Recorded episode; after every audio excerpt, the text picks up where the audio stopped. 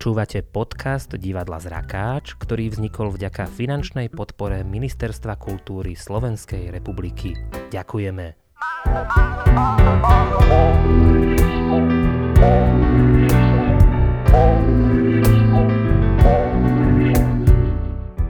Dobrý deň, ja vás vítam pri ďalšej časti z Rakastu a tentokrát tu mám takých hostí, ktorí tu ešte neboli, aj keď teda už je nejaká tá časť za nami a tejto téme sme sa ešte nevenovali.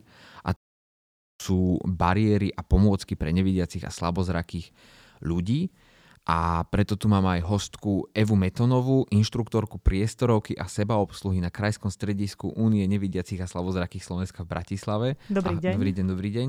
A mám tu ešte vedľa seba Pavla Korčeka, metodika v oblasti prevencie architektonických a dopravných bariér, taktiež UNSS v Bratislave. Dobrý deň. Dobrý deň. Ja by som sa hneď na úvod tak, tak akože z, z voleja opýtal, že čo sú toto za pracovné pozície? Pôsobím na jednom z oddelení úradu Únie nevidiacich slabozrakých Slovenska. A to je vlastne oddelenie prevencie architektonických a dopravných bariér, ktoré vzniklo zhruba v roku 2007-2008 ako reakciou na v podstate napriek tomu, že legislatíva na to je na Slovensku, tak sa nedostatočne implementuje a vlastne vzniklo ako reakciu na množstvo bariér pre aj pre ľudí so zrakovým postihnutím prostredí. Čiže ide najmä o nejakú debarierizáciu, hej, v, v zmysle obsahu a náplne práce? E, zjednodušene povedané áno. Ale v podstate primárne, ak sa jedná o nejaké nové stavby, nové prostredie, tak malo by ísť o bezbarové prostredie, bezbarové prostredie a pokiaľ sa jedná o nejakú rekonstrukciu, tak môžeme hovoriť o debarizácii toho prostredia. Uh-huh. K tomu sa ešte vrátime. A Eva, vaša pracovná mm. pozícia je čo zač? Je veľmi zaujímavá. znie tak, znie tak. Je to akože... Čiže takto poviem, že Únia má dve veľké vnútorné siete. Jedna sieť je členská základňa a druhá sieť je sieť odborných pracovísk. Ja som pracovník jedného z 8 pracovísk, také odborných pracovísk. Tieto pracoviska sú zriadené v každom krajskom meste. A vlastne na týchto krajských strediskách sme sociálni poradcovia a inštruktori. E, a našou úlohou je pomôcť každému človeku, ktorý príde. Nemusí byť vôbec členom únie, je to človek, ktorý je k nám distribuovaný lekárom a prichádza v situácii, kedy nevie si predstaviť život bez uh, strácajúceho sa zraku, ktorý je už v nejakom vážnejšom stave alebo bez žiadneho zraku a nevidí pred sebou žiadnu perspektívu. Takže prichádza k nám a my začíname e, s ním od takého úplne nového Prahu v miestnosti, ktorú ešte nikdy nevidel, nepozná. Čiže v, tako, v takej novej životnej etape. Čiže tam e, ten človek sa učí zvládať všetky činnosti, čo robil doteraz bez kontroly zraku alebo s jeho minimálnou kontrolou. To je tá, taká tá tréningová učiaca časť a potom získava strašne veľa informácií o pomôckach, o výhodách, ktoré poskytuje štát, peňažných príspevkoch a tak. Takže u nás má potom taký, ja dúfam, že otvárame tým ľuďom dvere. Ešte teda taká podotázka, že tá priestorovka a samoobsluha, to znamená, že vy ich vlastne ako učíte orientovať sa v priestore a ako vynakladať s tými pomôckami a teda a teda? Áno, uh, sú takto priestorovka, vlastne učíme ľudí pohybovať sa samostatne. Uh, u čas ľudí, ktorí strácajú zrak ešte stále majú, tak učíme ich používať, kedy tá palica má význam a kedy nie a ako s ňou robiť v čase, keď naozaj majú tú chvíľu, kedy ten zrak zrazu nefunguje. U nevidiacich ako plne, akým spôsobom používať palicu, prípadne iné GPS pomôcky, echolokačné pomôcky, ako to dávať dokopy.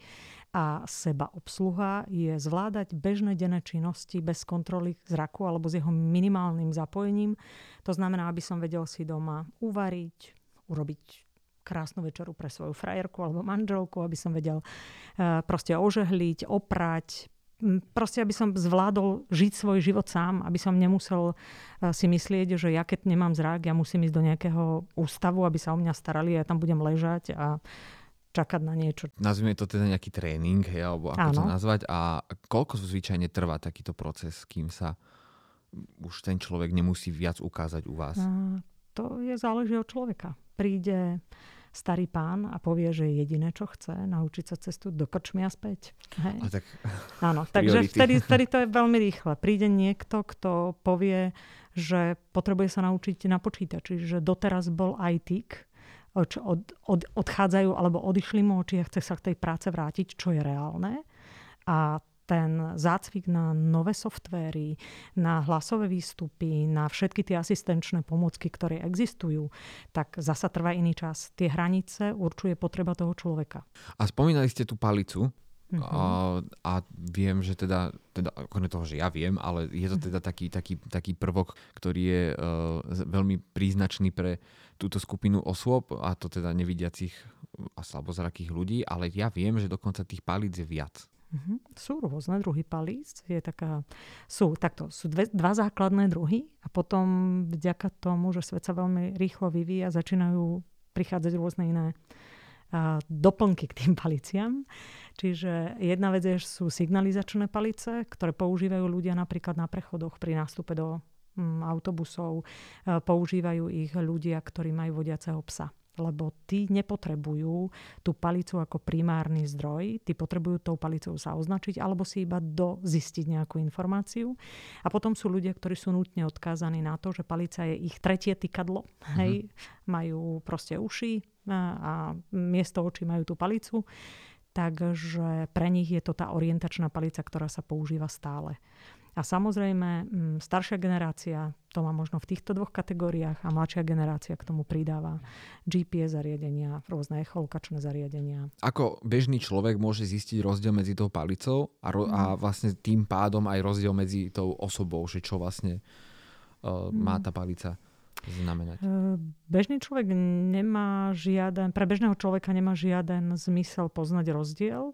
Bežný človek vidí iba človeka s bielou palicou, je jedno, aká je dlhá, keď sa mu zdá, že jej, videl som iného človeka, ktorý mal dlhšiu. Tá palica znamená vždy, som človek, ktorý má problém so zrakom. Hovorím to vám všetkým, čo sa na mňa pozeráte. To znamená, že možno vidíte, že v niektorej situácii váham, ďakujem, že sa zastavíte a že sa ma opýtate, či vašu pomoc ocením alebo nie. to je jediný signál pre vonkajšie okolie. Ľudia nepotrebujú rozumieť, že toto je signalizačná a toto je orientačná. Proste e, tá palica má význam pre toho človeka. Ja keď som uh, kočka, ktorá proste nechce v každej situácii, aby ľudia ku mne pristupovali uh, proste ako úplne nevidiacej a nepotrebujem to, lebo napríklad v, o tejto desiatej hodiny za tohto počasia vidím pomerne celkom dobre, ale prichádza napríklad čero a som totálne stratená, vraciam sa domov z práce, ktorá mi končí o 9. večer, je tma a môj zrak sa vtedy vypína, vtedy tú palicu musím používať a musím prejsť do módu naozaj ako keby nevidiaceho. Takže tá palica z hľadiska tých druhov má zmysel pre toho človeka. Vidiaca verejnosť je to vždy iná forma prosby o pomoc a iná prozba, e, in, iná taká informácia, nie prozba, ale informácia, že som človek, ktorý má nejaký problém. Ďakujem za vašu ústretovosť. To je pre mňa len také posolstvo von. Ja teraz veľmi tak e, plynulo premostím, že a vďaka týmto paliciám nevidiace osoby vedia, kde sú nejaké bariéry. Mm-hmm. Všimli ste si to? Všimli ste si to? A teda tie osoby, ktoré majú palicu, tak oni tak ťukajú, ťukajú pred sebou a vlastne tak zistujú, že čo je pred nimi a kde už je koniec chodníka napríklad, alebo kde začína. Aké sú nejaké najčastejšie bariéry, s ktorými sa stretávame? Neviem, či najčastejšie, ale v zásade tá koncepcia tvorby toho bezbarového prostredia na prvé miesto vlastne kladie bezpečnosť. Čiže pre ľudí s zrakovým postihnutím asi najnebezpečnejšie sú proste priestory, teda, alebo respektíve sú priestory, ktoré sú pre nich nebezpečné.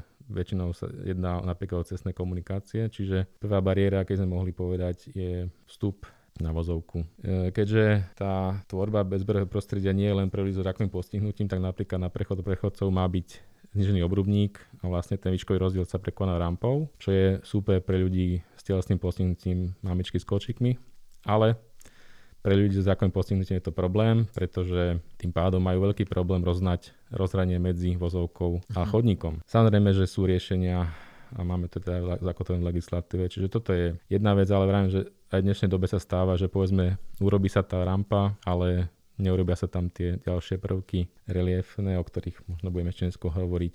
To je, by som povedal, relatívne častá bariéra. Ďalším problémom, s ktorým sa veľmi často stretávame, sú schodiská a označenie schodisk. Lebo schodisko je v podstate pomerne nebezpečný priestor zase pre človeka s rakovým postihnutím, hlavne teda pokiaľ ide smerom nadol, ale aj v opačnom smere. Čiže v legislatíve je opäť nejakým spôsobom o, o, ošetrené, tie schodiska, prvý a posledný stupeň každého schodiskového ramena má byť kontrastne označený, čo sa častokrát zase nedeje, alebo sa to deje veľmi dostatočne. Takže toto je tiež taká bariéra. A tretia bariéra, hm, ktorí sú ľudia, ktorí vidia asi bez problému, asi ani neuvedomia, ale súvisí veľmi s tou technikou bielej palice. Sú to rôzne predmety, ktoré presahujú do priestoru to chodníka väčšinou, ale nedajú sa identifikovať bielou palicou. Hej. Čiže môže to byť nejaká aj dopravná značka, ale nejaký reklamný pútač, ktorý má tú podstavu už uh-huh. ako je potom ten priestor tej plochy reklamnej. Môže to byť nejaké rôzne reklamné panely, ktoré sú vysunuté z fasady a podobne. Hej. Čiže pokiaľ je to v priestore do uh-huh. výšky 2,2 metra podľa našej legislatívy, tak môže to byť veľmi, veľmi nebezpečné, lebo si tam proste udriem hlavu, alebo ešte dobrým príkladom sú schodiska v priestore, uh-huh. Ktoré, keď neviem identifikovať to schodisko, tak opäť mi hrozí úraz ako človekovi so zrakovým postihnutím. Takže zhruba tieto tri bariéry. Takže ľudia by chodili okrem palice ešte so štítom?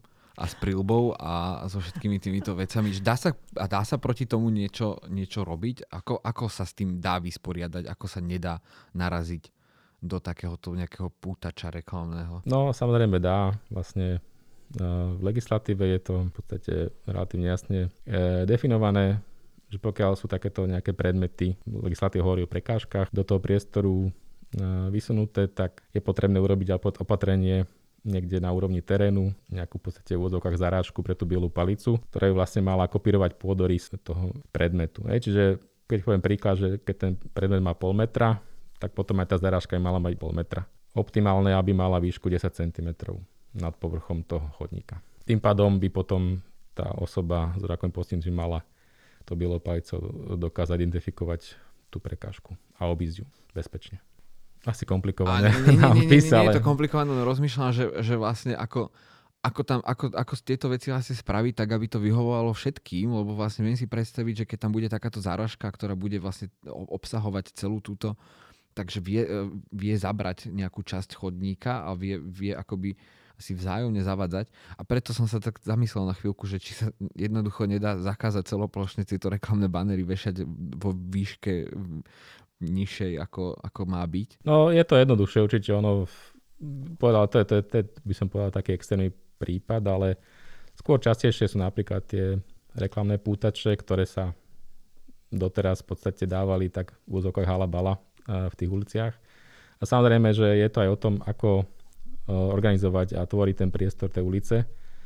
Ideálne je proste vymedziť nejaký priestor pre takéto prvky, pre ten tzv. mestský mobil, lebo tu sú napríklad aj lavičky, smetné koše, svietidla proste v nejakej zóne, ktorá ale sa nenachádza pri prirodzenej vodiacej línii alebo umelej vodiacej línii a vy potom vymedzi ďalší priestor, ktorý je určený pre pohyb ľudí. Takže dá sa mhm. to samozrejme aj takýmto spôsobom, to je určite najlepší spôsob. Toto teda boli uh, také top 3 bariéry, s ktorými teda nevidiaci a slavozraky bojujú každodenne. A sú ešte nejaké ďalšie pomôcky, ktorými sa dá orientovať priestore a respektíve vy, vy, vyhnúť takýmto nejakým prekážkam?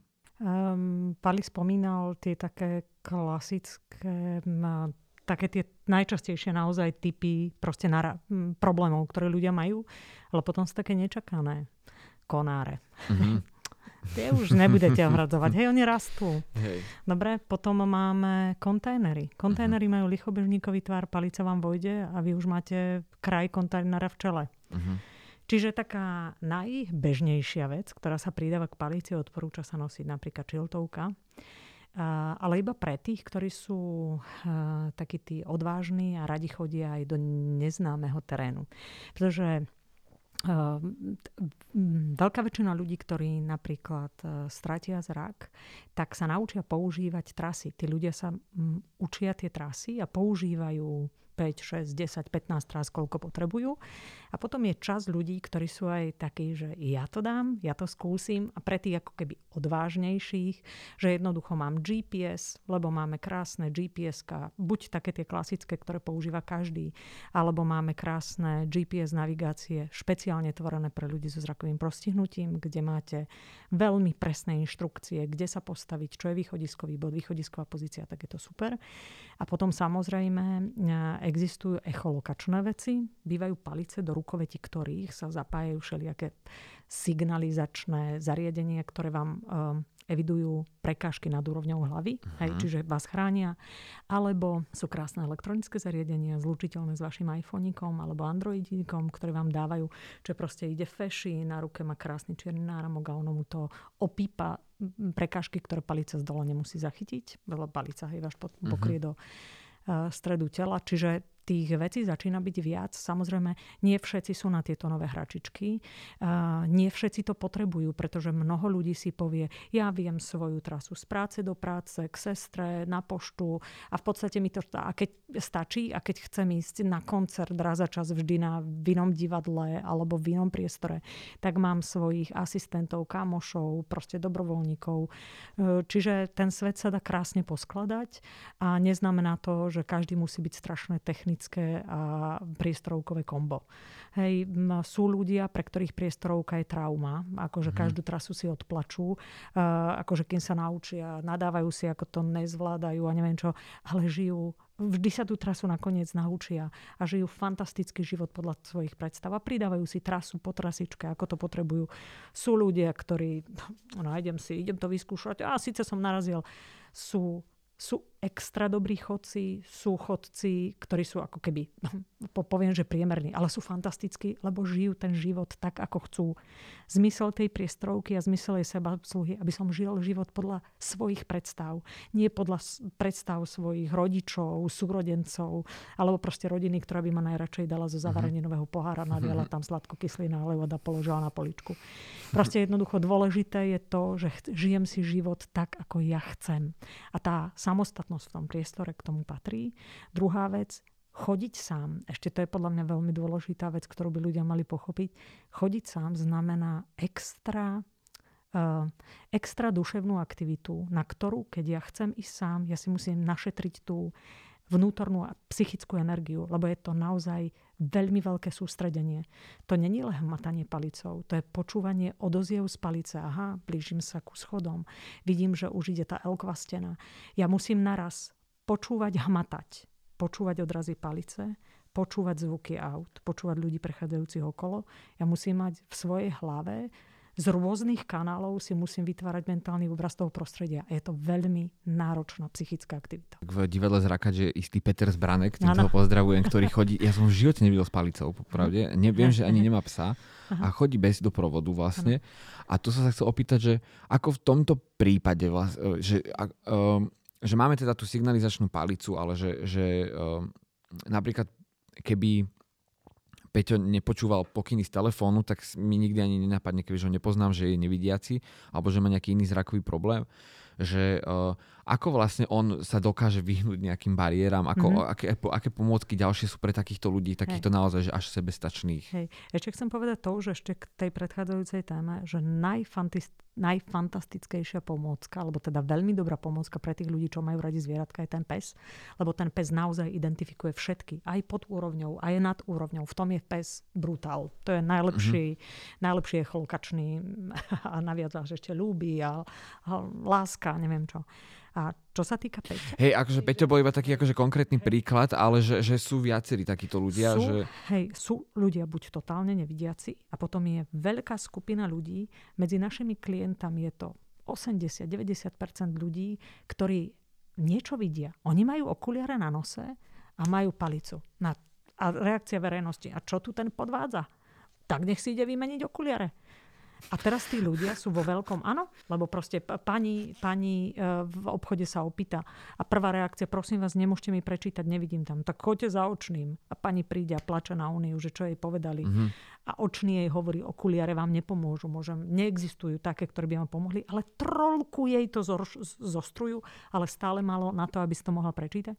Čiže títo ľudia musia, sú tí mladší, využívajú tie rôzne apky na pohyb a fakt teraz toho existuje fantasticky veľa a veľmi zaujímavé. Čiže tí, čo sa naučia. A ostatní robia kombináciu zraku, dobrého počasia, že musí to byť uh, uh, typ svetla v dni, ktoré mi pomáha, že v tomto vidím a vtedy viem, že tú palicu nepotrebujem. Mám GPS, som sociálne veľmi zručný, viem si šarmantne vždy zažiadať o pomoc, čiže môžu ma vyhodiť na Sahare, ja sa dostanem do Kanady. Čiže je to práve o tej zručnosti a schopnosti tých ľudí, ako si nakombinuje. Samostatnosť je vec aj intelektu do veľkej miery, ako sa ten človek tej pospája všetky tie veci. Ako to bolo vlastne v minulosti? Čo ja viem, pred 10-15 rokmi, pred 20 že keď neboli všetky tieto echolokačné veci, ja si dokonca ešte pamätám ako dieťa, že nebola samozrejmosť na semafore pípatko. Mm-hmm a to nebolo tak dávno ako dieťa. Mm. Hej, akože... Čo sa týka pomôcok, tak bola tá palica je od veky vekov, tedy ako sa vymyslela, proste tak palica stále je. Čiže palica bola vždy, vodiaci psíkovia boli vždy. Čiže proste to bola tá kombinácia. A v súčasnosti naozaj tie moderné technológie pridávajú ďalšie extra veci. Čiže a tá palica je úžasná. Tá palica je fantastická. A druhá vec, tá echo, schopnosť echolokácie pre klientov, ktorí sa to vedia naučiť, je taký americký um, echolokačný guru. je to nevidiaci muž, Daniel Kiš sa volá a on vám si môžete na YouTube nájsť videá, kde bicyklom bicyklujú nevidiace deti, ktoré ho naučí počúvať tak, aby vedeli, že sú bezpečné na tom bicykli. A to sa zdá, že to keď prvý raz vidíte, to není možné. To je možné. To je normálne tréning. Keď chcem plávať, musím plávať. Keď chcem počúvať, musím sa to naučiť. Keď chcem počúvať pre vlastný pohyb, musím sa to naučiť. Ale sú klienti, čo povedia, že zabudni, na mňa nechod s tými ekologickými stračičkami, že na mňa to neplatí. A sú takí, ktorí výrazne reagujú. Ej, a potom, keď ja mám pocit niekedy neistoty, tak ja mám proste klientov, ktorých sa pýtam, počúvaj, mám takého skvelého kamaráta, bývalého kolegu. Prosím ťa, stoj na tejto kryžovatke. Stoj tam s ním dovtedy, pokiaľ e, nebude počuť. On je schopný počuť esovite zahnutú kryžovatku. OK. Čakám, kým to ten človek dostane do seba. Uh-huh. No to, to je veľmi zaujímavé. A čo sa týka teda tých bariér v minulosti, uh, spomínal som teda na, na, napríklad ten prechod prechodcov, že boli ešte nejaké takéto samozrejmosti, ktoré sú dnes uh, v minulosti výnimočné? V princípe nie, teda aspoň e, ste spomínali obdobie 10 rokov, lebo teda súčasne platná legislácia napríklad už platí 20 rokov. a, ale tak možno keby sme sa vrátili viac dozadu, si myslím, že to bolo určite komplikovanejšie. Naozaj to prostredie bolo bariérovejšie. Tá legislatíva v podstate sa začala kreovať až po roku 89, takže keď sme sa vrátili do obdobia pred 89, tak naozaj treba konštatovať, žiaľ, že tá doba voči zdravotne postihnutím bola veľmi taká matorská, hej, ako v zásade ich ako v chcela odpratať do ústavov, čo vidíme dodnes, mm-hmm. hej, mhm. ako mnohé tie zariadenia sú na okrajoch miest a podobne. A no, to, to je iná téma, hej, čiže tam naozaj to bolo, by som povedal, zúfale. Hej. Na druhej strane, ja som trošku taký skeptik. Eh, keď sa pozrieme do dnešnej doby, tak ako, dobre, Bratislava je na tom už relatívne dobre, ale keď sa pozriem na zvyšok Slovenska s výnimkami, tak stále to prostredie ja musím definovať ako silne bariérové. Nielen pre ľudí so zrakovým postihnutím, žiaľ. A napriek tomu, že už tá legislatíva viac ako 20 rokov je na Slovensku. Takže ja určite nie som spokojný s tým stavom, aký je. Prečo? V podstate ja sa tejto téme venujem už tiež vlastne už viac ako 20 rokov. Nielen teda ľuďom s zrakovým postihnutím, ale všeobecne ako tvorbe prístupného prostredia a bezbariérového prostredia a my presne vieme, kde je problém. Problém je vlastne v tom systéme, nazvem to vlastne stavného poriadku, ako je dnes nastavený, lebo v podstate teraz je to tak, že v podstate projektanti by mali tie legislatívne požiadavky implementovať do tých projektov, čo teda mnohí buď nerobia, alebo robia zle. A problém v tom, že potom, keď tá e, stavba sa schváli, proste chýbajú nám kontrolné mechanizmy tej implementácie tej legislatívy, ktorá podporuje tú prístupnosť v tom procese schvalovania staveb až, až, až a štávania a preto vlastne vzniklo napríklad to naše oddelenie e, ako reakcia na tento stav. Čiže aby som to dopovedal, my teda hlavná činnosť e, nášho oddelenia je posudzovanie práve tej projektovej dokumentácie z hľadiska prístupnosti pre ľudí s rakovým postihnutím. Čiže tam vlastne zlyhal jednoduchý ľudský faktor a to je lahostajnosť pri tých projektoch uh, a pri tých... By som povedal, že to nie je také jednoduché, ale áno, ako je, je, to, je to v podstate také, také trošku ignorovanie. Ale na druhej strane som aj optimista, lebo zistil som, že, že tá doba sa naozaj trošku zmenila aj v tom, že, e, že vyslovene bežní ľudia si všímajú tie bariéry, čo kedy sa nebolo. Hej? Čiže ono, lebo on hovorí, že keď nie je tá spoločenská objednávka, tak proste, že tie veci sa veľmi nehybu. Ale už teraz naozaj som minulé bol na jednej kolaudácii a tam sa vyslovene v úzokách bežní ľudia opýtali na odborné veci, že a prečo tam nie je napríklad výťah, hej, napríklad tuto na, v Karlovesi na Borskej, a prečo tam napríklad nie sú úpravy pre nevidiacich ľudí. Som bol naozaj akože v úzokách šokovaný, hej, že tu ľudia si to všímajú. Hej. Ale to je o tom, že ten, ten princíp tej tvorby bez, bezbarvého prostredia nie je len pre ľudí so zdravotným postihnutím. Hej. To je v podstate ako v úzokách pre všetkých. Hej. Spomínal som tu tie mamičky s kočikmi, človek, e, ktorý, neviem, je po úraze, hej, má barlu alebo si zlomíte nohu, no tak zrazu ste v podstate silné zdravotné postihnutí. Hej. Čiže je to aj o tej osvete uh-huh. a mhm. tým ľuďom hovoriť, že v podstate skôr či neskôr hej, slabne nám zrak, hej, ako aj tá s tým vekom proste máme problémy s mobilitou a tak. Skôr či neskôr sa to dostne každého, takže je to také krátkozraké uh, ignorovať tieto veci. Teraz by som možno da, prešiel do také, ako možno nazvem to, že zábavnejšej časti tejto mhm. relácie. A to v zmysle, že aké sú nejaké také najbizárnejšie uh, pomôcky, ktoré vznikli, alebo, alebo presne nejaké, nejaké najbizárnejšie bariéry, s ktorými ste sa stretli, alebo nie vy osobne, ale počuli ste o nich. Že je niečo také, že naozaj, že vzniklo vyslovene iba pre nevidiacich ľudí a je to strašne zbytočné, ale v niečom to tak... Ja môžem povedať jednu skúsenosť, čo hovoril kolega bol v Amerike uh-huh. na parkovisku z hľadiska šofer, šofer vyšoferováva a ovládanie, kde vklada kartičku je označené v Braille. Chcem Á, vidieť, tak, toto, tak toto. Hej. hej, alebo teda Amerika tým, že má tak silnú legislatívu a sú tam nastavené silné mechanizmy tej kontroly debaria, a teda absolútneho sprístupnenia, tak aj viem, že bolo, nebola som v Amerike, ale počula som, že je tam na uh, teplých nápojoch v McDonalde tiež Braille vypísané, že pozor horúce, alebo nie, nejaké upozornenie. Proste pre mňa toto bol, akože to si ukladám vnútri, mám mlúžené ako vtip. Neviem, Pali, či ty máš niečo? No, ja mám dve veci, ale tá, tá druhá na, nie je úplne o tomto, ale ja si myslím, že, že to je naozaj vtipné. Uh, to mi hovoril kolega, bývalý kolega z oddelenia, že proste tie úpravy sa robia z tzv. reliefnej dlažby a že sa stalo, že proste v nejakom projekte to bolo, mali to tam a že tam prišli akože na kontrolu no a že tam boli veľmi kreatívni a že oni z tej dlažby urobili nejaké vzory. Mm-hmm. Ako vyslovne o, o, o, okrásne vzory v tom chodníku.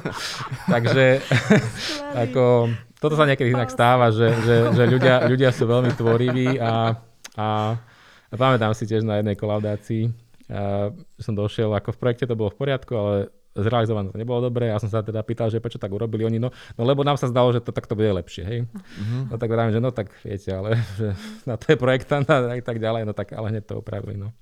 Ale ešte teda s takým akoby nezmyslom, uh, ja častokrát akože ocenujem snahu ľudí, ktorí nás vyslovene oslovujú, že proste chceli by sprístupniť priestor pre ľudí s rakovým postihnutím a tak. Ja hovorím, že dobre, super. A keď mi začnú rozprávať o tom, že, že čo ako dobre, ja si hovorím, že dobre. Akože napríklad uvediem, že uh, nejaké informačné štítky v brelovom písme, že proste však dáme ich chcem na stenu a že, a že tuto, hej, a vravím, že no, to je dobre, ale že ako ich ten človek nájde.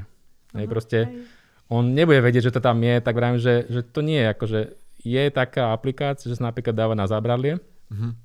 kde je vysoká šanca, lebo väčšina ľudí používa zábradlie ako v podstate vodziacu líniu. Áno. Tak tam je to presne ošetrené, čiže tam, tam to je, ale niekde na stene nemám šancu to nájsť. Hey, ako proste, hej, takže... si predstavil, že o, ako to nájdu na tej stene, dáme na druhú stenu, že je to na tej druhej stene.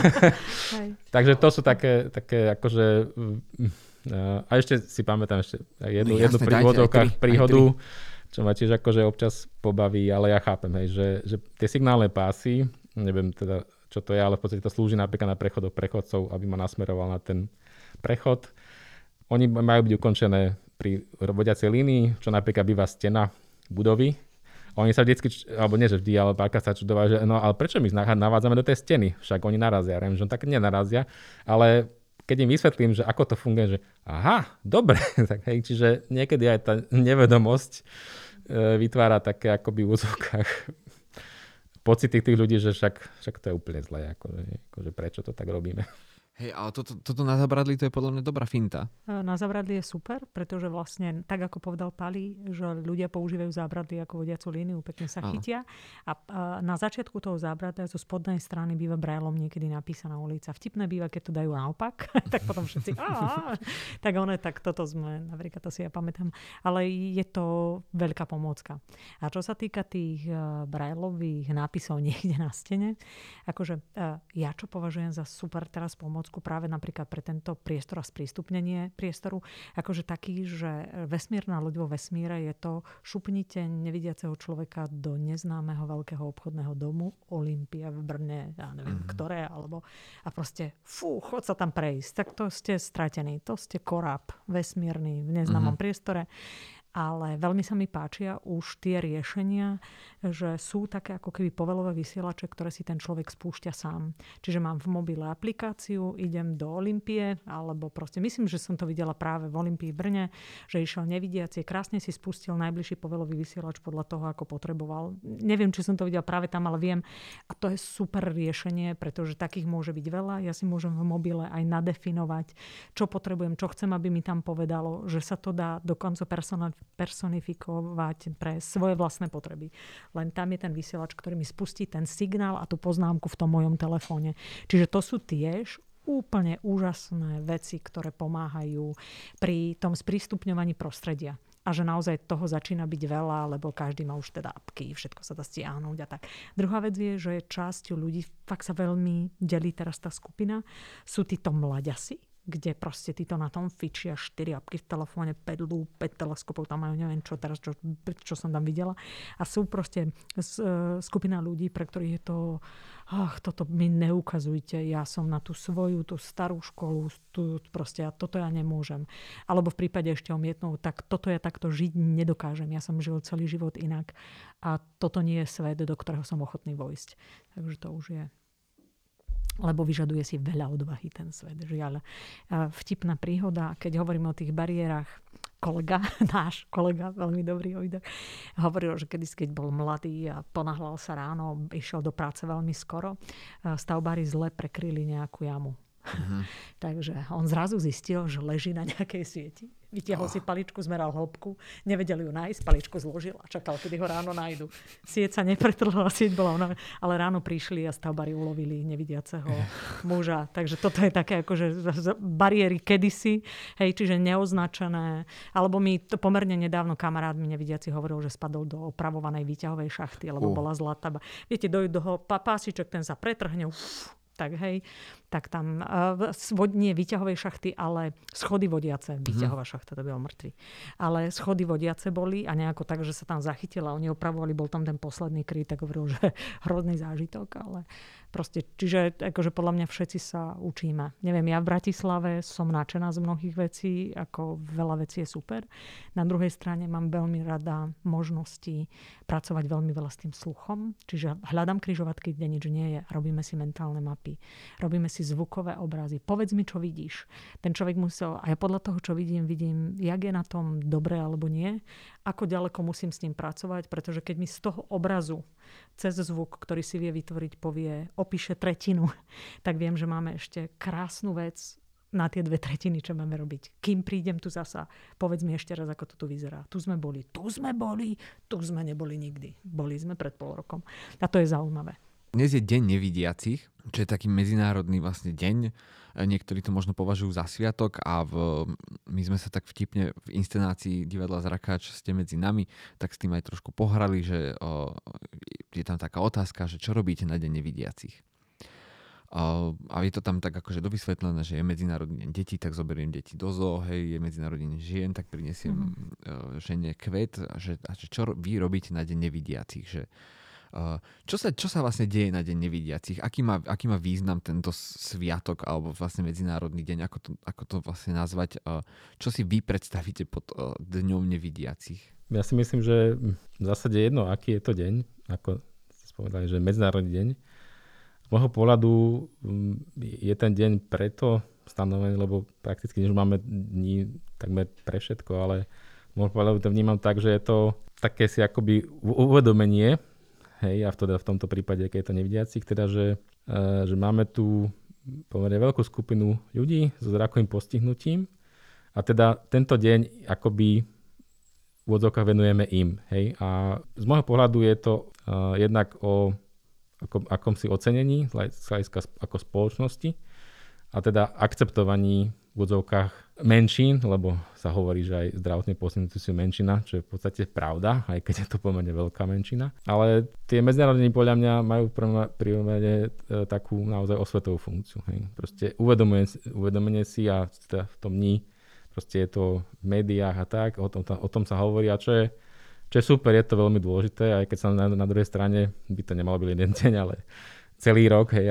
každý, každý deň, hej, ale, ale proste chápem, hej, že tých problémov celospoločenských je veľa a nemôžeme sa akože venovať. Hej. Čiže ja, ja to chápem tak. Hej. A teda v tomto prípade sa venujeme tomu zrakovému postihnutiu.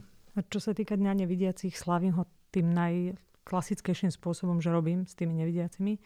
A tak ako spomenul Pali, sa mi to, presne je to o tom, že to je vec, kedy vidiaca verejnosť má šancu aspoň čiastočne približiť, spomenúci, že takíto ľudia medzi nami sú. Možno je to moja suseda, možno moja babina má začína mať problém so zrakom a lekári hovoria, že sa to nedá napraviť alebo čokoľvek. Čiže to je skôr PR aktivita smerom na von. My interne pre našich klientov poďte ideme si oslaviť deň, to nie, to nerobíme, lebo to je naozaj PR aktivita smerom k tej e, verejnosti. Čiže Únia robí nejaké teda vystúpenia, tlačovky, proste pripomína sa, prečo vznikol ten tento, toto výročie a podobne. Únia skôr robí aktivity zamerané naozaj na podporu zmeny e, verejnosti, k spra- zmeny správania sa verejnosti k ľuďom s zdravotným postihnutím, napríklad čo je uh, biela palica čo je v oktobri, hej, že stojíme na tých kryžovatkách dve hodiny, tam beháme a potom policajti zastavujú, prečo ste nezastali, keď vám človek ukázala, tak snažíme sa ovplyvňovať. Toto je tak, taká tá priama práca s verejnosťou, ale na deň nevidiaci je to skôr z hľadiska teda ústredia únie a PR oddelenia, že idú nejaké články, idú nejaké správy tlačové a podobne. Hej, ale u nás tá biela pastelka, tá biela uh-huh. palica je viac zameraná na zmenu postoja, kde nás naozaj fyzicky môžu vidieť. Na deň nevidiacich je to skôr teda sme nerobili teda teraz, a keď tak skôr také PR aktivity. Tak spomínali sme tu nevidiacich na bicykli, v Amerike už teda snívajú aj o nevidiacich za volantom a keď už teda sme pri tom dni nevidiacich, tak na záver teda čo by ste vy tak popriali, aké, aké je vaše želanie vlastne možno, nemusí to byť, že čo by ste popriali, ale že čo by ste si vyželali v najbližšej dobe nejak zmeniť ohľadom týchto vecí? No, ja už som o tom častočne hovoril. Ja viem, že je to veľmi ťažké. Hej. Proste, keď je človek mladý, hej, zdravý, hej, tak pohodička život. Alebo život je taký, že v jednej sekunde sa úplne môže zmeniť situácia. Ale nechcem nejaký byť pesimista, ale možno, že poviem to veľmi jednoducho, zamyslieť sa nad tým, že proste sme ľudia, sme rôzni, sme proste veľmi, veľmi rôzni ale čo je super, keď sme boli všetci rovnakí, tak to by bola podľa mňa strašná nuda v odzovkách. A, a byť podľa mňa trošku viac ohľaduplný. Lebo to je, uh, ako to spomínala aj Evka, a v zásade niektoré veci sa proste nedajú ošetriť ani technológiou, ani nejakou úpravou alebo tak. Je tam dôležitý ten ľudský faktor. A je to proste o tom, že si proste musíme pomáhať nejako, lebo bez toho napríklad sú na nejakých dopravných veľkých stavbách, na letiskách, kde sú také tzv. asistenčné služby, kde proste môžem požiadať, keď som povedzme zráko postihnutý o sprevádzanie a takoto iné, hej, čiže proste niektoré veci sa naozaj nedajú, hej, letisko je extrémne zložitý, uh, zložitá budova, tam sa orientovať, keď sa tam prvýkrát nemáte šancu, takže viem, že byť, byť viac tolerantný. Ďakujem za možnosť, že popriať. Nadviažem rovno na Paliho, lebo sa mi to veľmi páči, lebo Pali použil slovo ohľaduplný. Takže by som chcela tým ľuďom, ktorí nemajú žiaden problém so zrakom, by som na deň nevidiacich by som ich chcela poprosiť, že buďte ohľaduplní, nebojte sa, porozprávať sa so svojou susedou pri schránke, pretože chúďatko si vidíte, že si prikladá veci rovno uh, pomaly pod nos, alebo našlapuje na um, slnkom osvietený štvorček, lebo si myslí, že je tam schod zastavte sa, porozprávajte sa, že či asi horšie vidí, či nepotrebuje pomôcť. Keď tá pani povie, že si nevie rady, skúste povedať, nech sa ide opýtať hoci aj k nám na nejakú úniu, alebo skúste ju niekde, skúste tej pani pomôcť tým, že ju nasmerujete na nejakú službu, lebo ona sa malilinkými krokmi dostane k odpovediam na to, ako žiť v situácii, keď ja strácam zrak, alebo proste nájde si tie odpovede, ako sa vrátiť k iným činnostiam len inou formou. Čiže to je moja prozba, také prianie smerom k vidiacím a smerom k ľuďom zrakovo postihnutým, slabozrakým, prakticky nevidiacím a nevidiacím. Je tá na deň nevidiacich nebojte sa žiť svoje sny neprestávajte, nevzdávajte sa, postavte sa 10 krát, ja viem, že môžete padnúť, ale verte na ten 11. sa to môže podariť. A podľa mňa neustávať a nevzdávať sa, nepovedať si, ja to balím. A do, v dobrom ako do smrti je ďaleko a ten čas môžem zažiť inak. Môžem, môžem žiť tak, ako chcem. Tak to je celé. No tak, tak teda e, ďakujem veľmi pekne za rozhovor. Toto bola Eva Metonová a Pavel Korček z Unie nevidiacich a slabozrakých Slovenska v Bratislave. Bol som upozornený na to v Bratislave. A, tak ďakujem vám ešte raz veľmi pekne. Moje meno je Krkolomné, tak si ho prečítajte a počujeme sa pri ďalšej časti.